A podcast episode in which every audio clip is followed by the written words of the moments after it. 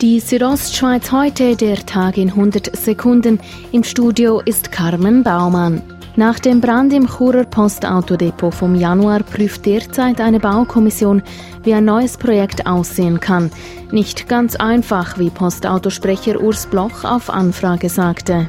Weil das ist äh, dort ein Gelände, das verschiedene Stockwerkeigentümer hat und ähm, die sind alle eingebunden in dieser Baukommission und zusammen schaut man jetzt da, wie man das kann angehen kann. Vorübergehend werden die ersetzten Postautos auf der oberen Au auf unbestimmte Zeit zwischengelagert, bis der Neubau steht.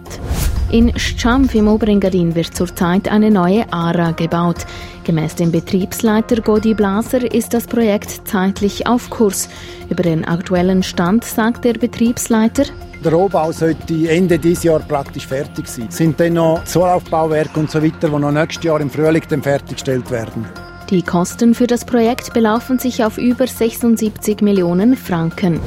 Heute kurz vor dem Mittag ist es auf der Hauptstraße zwischen Thusis und Tiefenkastel zu einem Unfall gekommen. Gemäß Angaben der Kantonspolizei Graubünden wurden drei Personen verletzt, zwei davon mittelschwer. In den Unfall waren zwei Motorräder involviert. Infolge des Unfalls kam es zu Verkehrsbehinderungen. Ein St. Galler Kantonsrat möchte einen neuen Feiertag für den Kanton St. Gallen. Demnach soll der 19. März als Tag der Freiheit eingeführt werden. Das berichtet 20 Minuten.